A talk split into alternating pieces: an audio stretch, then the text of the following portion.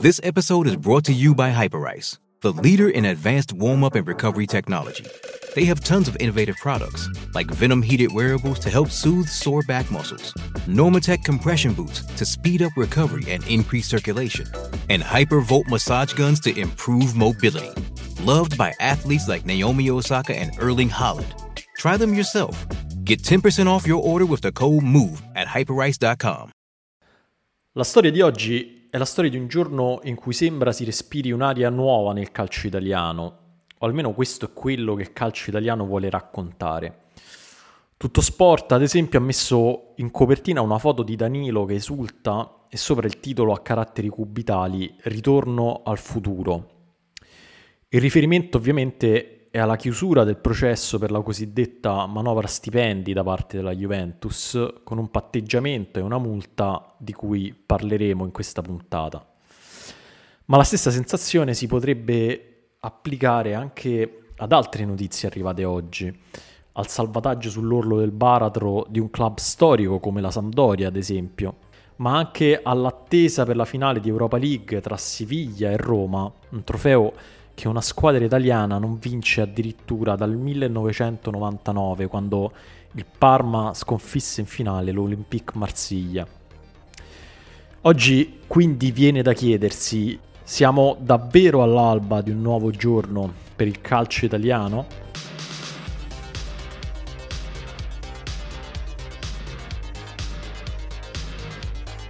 È lunedì 31 maggio, io sono Dario Saltari e questo è Ultimi Fuochi, il daily podcast di Fenomeno. Abbiamo detto quindi di un giorno importante per il calcio italiano, un giorno di un'attesa che sta per concludersi, come quella della Roma che aspetta la sua finale di Europa League contro il Siviglia, la prima dopo 32 anni. Ma anche un giorno di attese finalmente concluse, parlo innanzitutto di quella della Sampdoria, che dopo mesi di ansia, dopo lunghe settimane in cui ha visto l'abisso del fallimento, ieri ha finalmente tirato un sospiro di sollievo Ieri infatti l'ormai ex presidente Massimo Ferrero ha annunciato di aver finalmente venduto la società ad Andrea Radrizzani e Matteo Manfredi, scongiurando definitivamente la prospettiva del fallimento. Siamo stanchi, felici, ma desiderosi di fare il meglio possibile per questo club e per la sua gente, ha detto proprio Manfredi, facendo tornare a respirare normalmente tutti i tifosi blucerchiati. Il CT della Nazionale, Roberto Mancini, ha dedicato questo momento di sollievo a Gianluca Vialli, scrivendo su Instagram il primo pensiero a te. Anche Claudio Ranieri, dopo aver vinto con il Cagliari l'andata dei playoff di Serie B contro il Parma in rimonta, ha commentato la notizia parlando di fine di un incubo. Claudio Ranieri ha allenato la Sampdoria e ieri, nonostante la rimonta pazzesca che aveva appena vissuto, sulla situazione del club blu cerchiato ha rilasciato queste dichiarazioni. Io conosco quel personaggio e a lui non gliene frega niente se va in ventisettesima serie. Non voglio fare pubblicità a chi non merita, a prescindere dal lasciarsi bene o male. Ranieri non ha fatto esplicitamente il nome di Massimo Ferrero, ma forse si stava riferendo a lui. E le sue dichiarazioni sono interessanti perché se da una parte è lecito essere contenti per come è finita questa storia, dall'altra è anche importante capire come è iniziata, perché si è arrivati a questo punto. Perché se oggi dai commenti che si leggono sembra effettivamente che si sia scampati a un cataclisma, la Sampdoria in realtà non è stata colpita da un meteorite caduto dal cielo e questo è importante ricordarselo. Se si è arrivati fino a qui non è per questo quindi, ma perché il calcio ha un problema di controllo, di trasparenza, di rispetto basilare delle regole. Tutti i principi che da queste storie sembrano non albergare nel nostro calcio, che invece preferisce raccontarsi e raccontarci altre storie. A proposito di storie, è interessante secondo me oggi parlare di narrazione.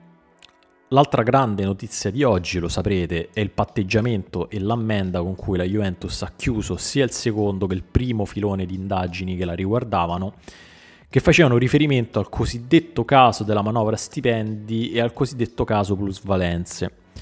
Con la multa da circa 720.000 euro che ha patteggiato ieri per il secondo filone d'indagine, la Juventus ha infatti anche rinunciato ad andare in appello per il primo, per cui come ricorderete ha subito una penalizzazione di 10 punti in questo campionato.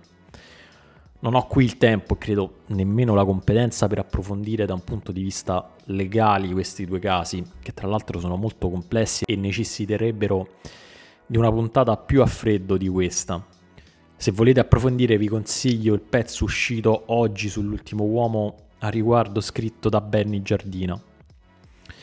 Ciò che possiamo fare già qui è per l'appunto riflettere su come se ne sta parlando e cosa ci dice questo.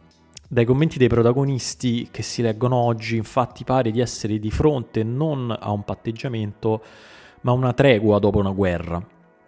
Ho già citato il titolo di tutto sport, ma si potrebbe citare anche il suo occhiello, che recita La Juve ha chiuso con la giustizia sportiva, da oggi si parla di calcio. Ma si potrebbero citare anche le parole del presidente della FIGC, Gabriele Gravina, secondo cui c'è un momento per la verifica, l'accertamento e i giudizi ma c'è anche un momento per decidere e guardare al futuro con maggior serenità. Gravina ha descritto il patteggiamento tra il Tribunale federale nazionale della FIGC e la Juventus come il risultato più bello del calcio italiano per trovare un momento di serenità.